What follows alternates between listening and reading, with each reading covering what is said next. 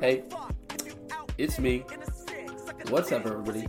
It's Joe. The MMA frequency is back again this week for another episode.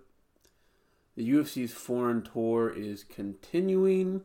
We did a Holloway versus the Korean Zombie last week, which I am here to talk to you about. And then we go abroad to the beautiful, oh, oh, oh, we go to the city of lies, to Paris. There's a UFC man card in here. Paris, Paris, France. We are going to watch all the shitty uh, French fighters, as many as they can shove onto the card as possible. but first, there was a Singapore card last weekend.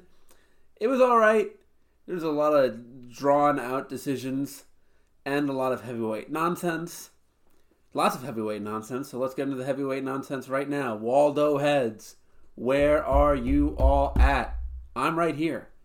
Waldo Cortes Acosta took like 12 leg kicks and was hobbling around, just chucking combinations at Lucas Brzeski from halfway across the octagon. But the second any of his punches landed, there was just visible discomfort on Brzeski's face.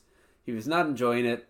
He caught a kick from Brzeski, hit a counter right over the jab, and our, our our Polish friend was literally like I he like wobbled his way to the floor.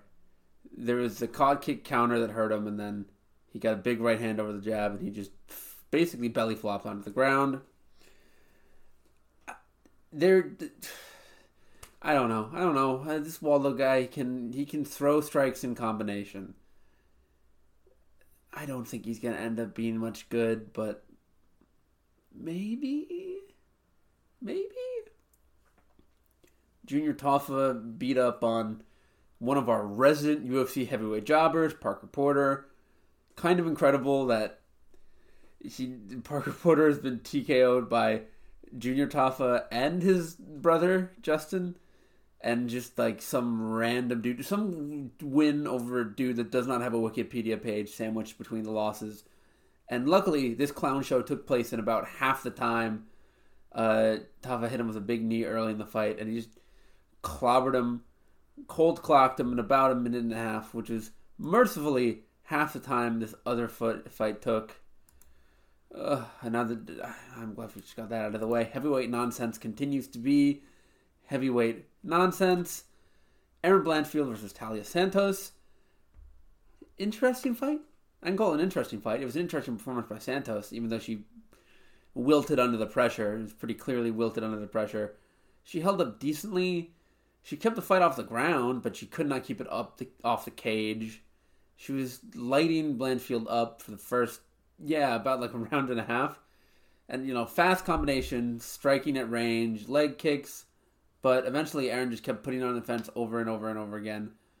And and Santos' gas tank just, just was completely depleted. But uh, Blanchfield didn't exactly look great in victory. The only time she got the fight to the ground, Santos looked good up against the fence, but Santos reversed her and tried to like she reversed her up against the cage and I think she was trying to go for like a body lock throw or something. And Blanchfield just kind of muscled her to the ground and just landed on her. And that's what won her the second round. And that's Blanchfield was completely selling out on every takedown attempt. She went 0 for 12. She kept throwing the inside trip. Even a few times she got her she locked her hands and tried to lift Taila and pick her up and drop her. Nope. Really good de- takedown defense by Taila Santos, to be completely honest. Erin did land the biggest fight of shot. She landed the biggest shot of the fight in the last about ten seconds, uh, just like a big right that dropped Santos. So didn't she couldn't really capitalize on it. Interesting performance by both girls. Erin Blanchfield's hands are okay. I I mean, listen, if she fights somebody with worse takedown defense, she'll probably do fine. She's probably got the next fight against Alexa Grasso, I guess, or Valentina. Who knows? Uh, Nakamura, definitely a legitimate UFC prospect. I felt so bad for Fernie Garcia because he was getting beat up, and Saif Saud was just screaming at him from the cage, cage side, the entire fight, kind of just like berating him, like get up, get up, get up. And then when he was on the field, like throw. throw. It was. I'd be a little stressed out too if I was fighting a guy as good as Nakamura. And that's it. I honestly kind of feel like he was not toying with him, but like we saw what he could do in less than a minute. He's got knockout power in the hands, and now he's demonstrated his grappling and wrestling on a UFC main card stage. And he did look sharp. A lot of solid body kicks, a lot of leg kicks. Never really in any danger from the striking of Garcia. His takedown entries were all excellent. He was beautiful. His first takedown attempt, he went he went low on the single leg and then dropped down on the single leg to collect both legs and he like scooped them so that Garcia was like horizontal to the ground, just like posting up with his arm. Ah, oh, it was beautiful, beautiful stuff. He was throwing the guy around the cage. Uh, I, I like that he kind of hovered in north south. He used that as like his consolidation position, and he would go from one side control on one side to the other side. Uh, great body knees from side control. He was hunting very well for like, advanced positions, going for crucifixes, trying to get like straight arm bars, key locks, bunch of stuff like that. And when Garcia tried to scramble up, he always grabbed a new position, got on the back. I guess my one complaint is that he wasn't really active enough with his hands. He might have been able to put Fernie Garcia out on the ground if he threw a couple more of those big elbows. Or even, yeah, like, I don't think he wanted to rush in and blitz in on the feet, but he might have been able to just knock this guy out cold. It was a really, really good performance by Nakamura. We're to just kind of like put the push pin in this guy. We're to pin him up on the wall. Interesting prospect for the future poor Garcia, they put him against like three big time wrestlers in a row. Womp womp. Enjoy fighting in like CFFC or something, buddy. Another point for me on the scorecards: uh, Giga Chikadze versus Alex Caceres, because this is pretty much exactly as how I labbed it up last week.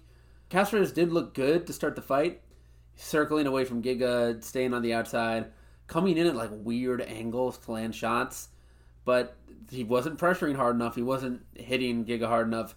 And eventually, Giga just kind of took control of the fight at range in the kickboxing. His chin looked really solid. Every good shot he landed kind of wobbled Caceres and sent him flying back.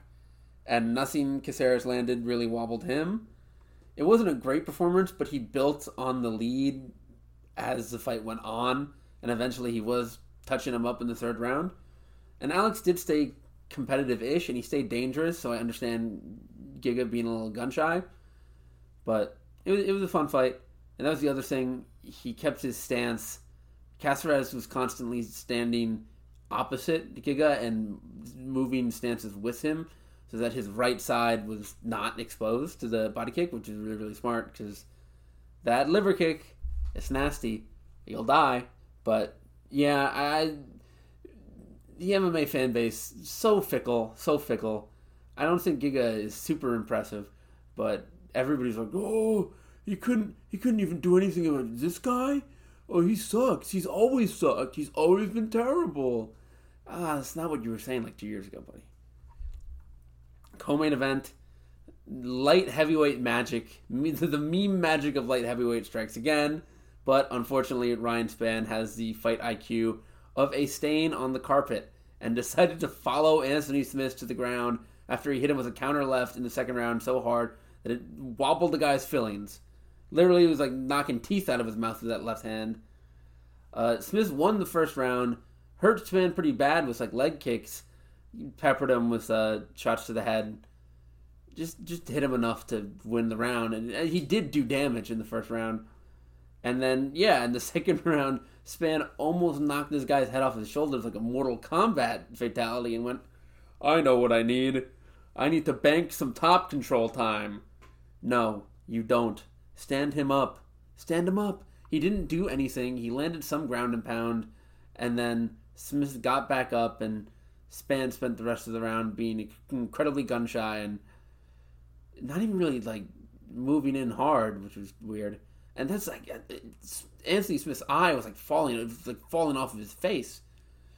And then the third round was essentially a rerun of the first round. Anthony Smith took back control of the fight, stayed on his bike, stayed away from Ryan Spann, but with less action and less impactful strikes. Anthony Smith foiled again, picking up another win. He gets to stay in the UFC for another three years. What a waste of my damn time. Ugh. But the main event made it all worth it.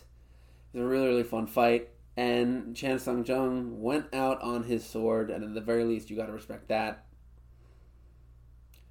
Other than him rushing in and just trying to swing for the fences and do as much damage as he could, it was kind of a Max Holloway masterclass. Because even at the beginning of the fight, Zombie was in and out, in and out, trying to land heat, trying to rush in. And Max was keeping his composure, punishing him with counters. He was mixing up his targets beautifully. He started hitting the head and the body in individual. And then once he had established his targets and his range, he immediately just started shooting more data his way. He would feint low, hit high. He would start a combination low and finish high. He'd go head, body, head. He would doing a bunch of stuff like that. And Zombie did have some interesting stuff going on. He actually did. He's sort of like copying Max a little bit, and like he would f- feint low and hit high. He also hit Max with a really, really good hook off of the shift. He shifted into a, a different stance and followed through with a hook, so that was really, really fun. There was some cool grappling too. Uh, Max dropped TKZ with a right over the top and tried to Darce him in the second round, which literally would have been his first submission win in like a decade. I've I've never even seen. I don't even think I've seen Max go for a submission before, but Max started to really like pick him apart towards the end of the second round. And I guess on the stool, Zombie just decided that he was going to have no more of this, and he wanted to end the fight on his own terms, which I got to respect. When the third round started, Zombie just ran at him, swinging with reckless abandon. Max was swinging back hands down, no defense. There was actually an uppercut in this sequence that I saw was like literally like a few inches away from chinning Max, and both guys giving as good as they got. And after every exchange, I would just put his hands up, put his hands up, more, more, run in, take a shot, land a shot, put my put, put his hands up, more, give me more, and eventually he went down swinging, ran in one more time. Max chinned him with right hand, and he fell flat on his face no follow up shots, walk off KO. Max knew what he had in his. Fun fight, even though what I saw was going to happen was going to happen. That Max kind of had him outclassed, but win or lose, Korean Zombie is one of the greatest action fighters in UFC history. Cut off the gloves after this one, rode out into the sunset, retired. We love you, buddy. Uh, I was, I mean, that's like the fight with Max Holloway or the fight with Yair Rodriguez, instant classic. The seven second KO of Mark Hominick. Lots and lots and lots of highlight highlight reel KOs in the fights on that guy's resume. So good for him, man. Enjoy retirement, zombie. Now, oh, we we went to Asia and Singapore, but now we must take our plane and fly uh, fly to the beautiful uh, the beautiful country of France. Francois. We are going to UFC Paris. It is Ciryl Gane versus Sergey Spivak. They are fighting in the main event of this fight night. Oh, we will mothers of mademoiselle. Yeah. yes. Yes. Okay. Uh, there are a couple interesting fights on this card. Uh, this guy Morgan Schreier is debuting. He's fighting Manolo Zecchini. I don't know if that's how I pronounce. I'm Italian and I don't know how to pronounce this guy's name. They're both debuting in the UFC actually. Uh, Schreier is a former Cage Warriors featherweight champ, and he looks like a well-rounded prospect. He's got a good amount of experience at like the Cage Warriors level and that like regional scene. He's got good power in his hands, and at least seems to have some idea of what he's doing on the ground. Uh, my one major issue with him, though, he seems like very insistent on sitting and waiting for big shots. From what I've seen, his footwork, his pace is impressive. He'll back a guy up against the cage with his feet and then not go for it in the hands. I there was not a lot of tape that I was able to watch. I just watched his most recent fight and it was impressive. He had good finishing instinct. Took took a guy out with a TKO after he got him down on the ground, but I don't know. Uh, Manolo Zecchini, Uh, he's a regional Italian fighter. There was no footage of these, this guy's fights, but he's got a lot of finishes on his record recently. Uh, for once, this seems like actual interest in UFC matchmaking. Hold on, there was another fight. Yeah, uh, Taylor Lapilus. He's he's he's been around the bend a couple of times, and he's fighting Caolan Loughran, who is also debuting from Cage Warriors. He's their bantamweight champion, and he is like his resume is all finishes. He's got one decision. They're the uh, prelim opener. Taylor Lapilus, really really bizarre story. UFC cut him when he was three and one, and he's re-debuting in the UFC. I think it's gonna be really really. This one's gonna be a really really interesting fight. Schreier versus Zahini is gonna be a really really interesting fight. The next one is literally it's it's just some some French guy was like. This this next one is just like a setup fight.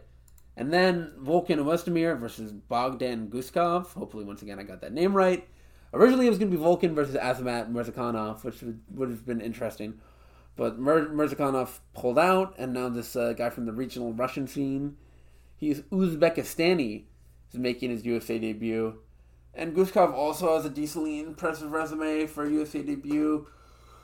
It's like 9 and 3, a bunch of finishes, a bunch of interesting finishes recently. Really, the actual story of this fight is Volkan Oezdemir, because poor poor guy. He has looked severely diminished recently. He was beyond taking advantage of a horrific Paul Craig game plan to sneak out a decision over him. He's been like, really, he's been like three and five since his title shot.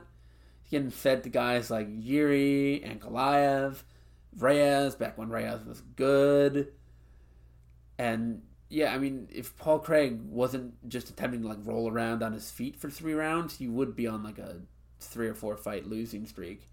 He's got one finish in his last eight, and he used to be the power puncher guy. I, I, I don't know. I don't know what the deal is with Volkan. I don't know if he's had like injuries or gym changes or something.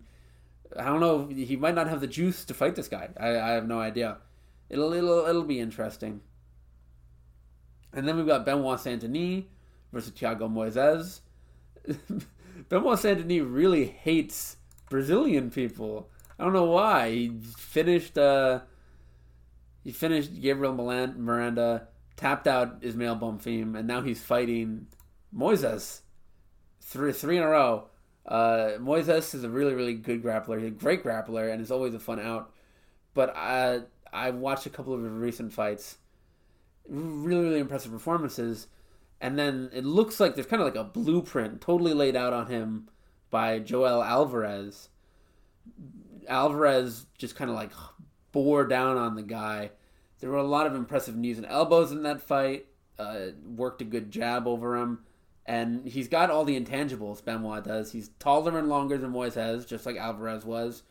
Uh, Benoit has great striking. He's got power in his hands. He's a really good wrestler and a really good grappler. So he can pick up wins on the ground as well, but the game plan here seems pretty clear. Moises needs to bring it to the ground as quickly as possible, and Saint Denis needs to keep it away from the ground. He could probably compete on the ground, but if you've got just a big advantage in the striking, keep it on the feet, throw heavy pressure, prevent the fight from going to the ground, probably pick up an impressive win. Then this this fight will also be a fun one.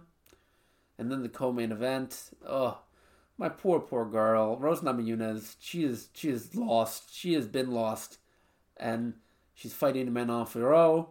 And Fiorot is definitely good, but a lot of her success, like you know, she's a tall girl from the division. She's got a good one too. Like, what else are you supposed to say? Her only finish is from a girl coming up from 115, and you know she seems moderately adept at you know like getting a girl up on the cage and clinching and stuff like that, and she can put on a pace. She can she can use the one two to drive a good pace. Uh, and you know, I would suggest that she's to lose this fight, but God only knows what's happened to poor Rose.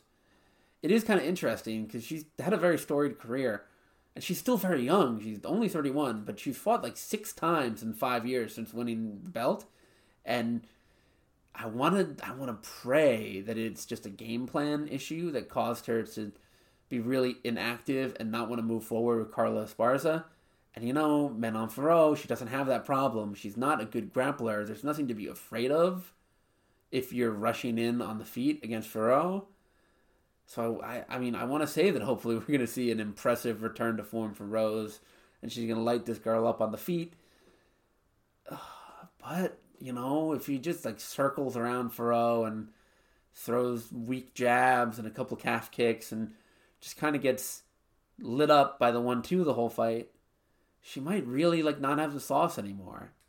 Maybe it might be literally possible that like Trevor Wittman has done like an evil like dark side of the force style plot to like steal all of the good fighting ability from Rose and Kamaru Usman and like put it into Justin Gaethje. I, I don't know. It's it's entirely possible.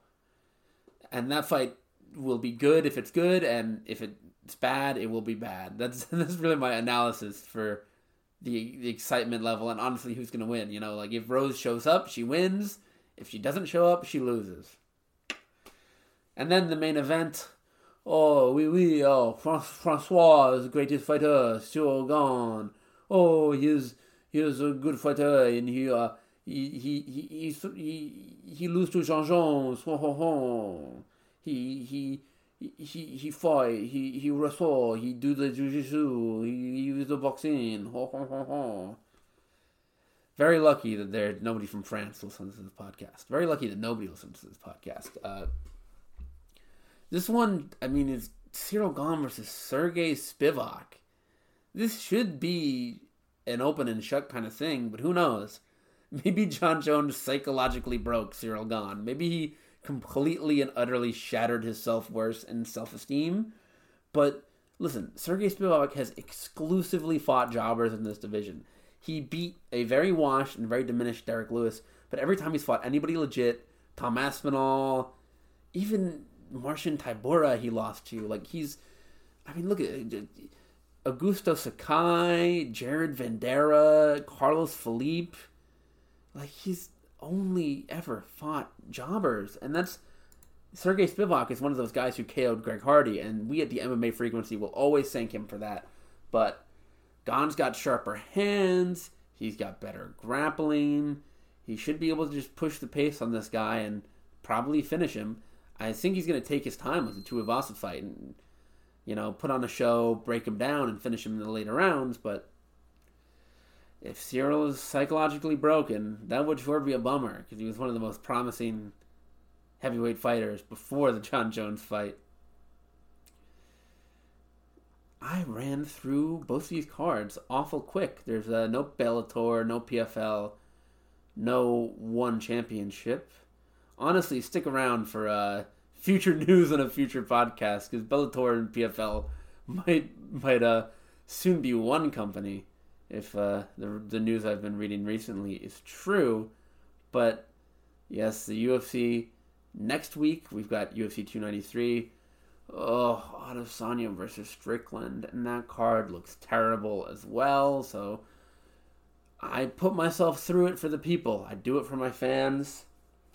I do it for even you, the French MMA fan, your baguettes and your silly little hats. I'm Joe. This has been another edition of the MMA Frequency. And I'll see you next week. Bye bye.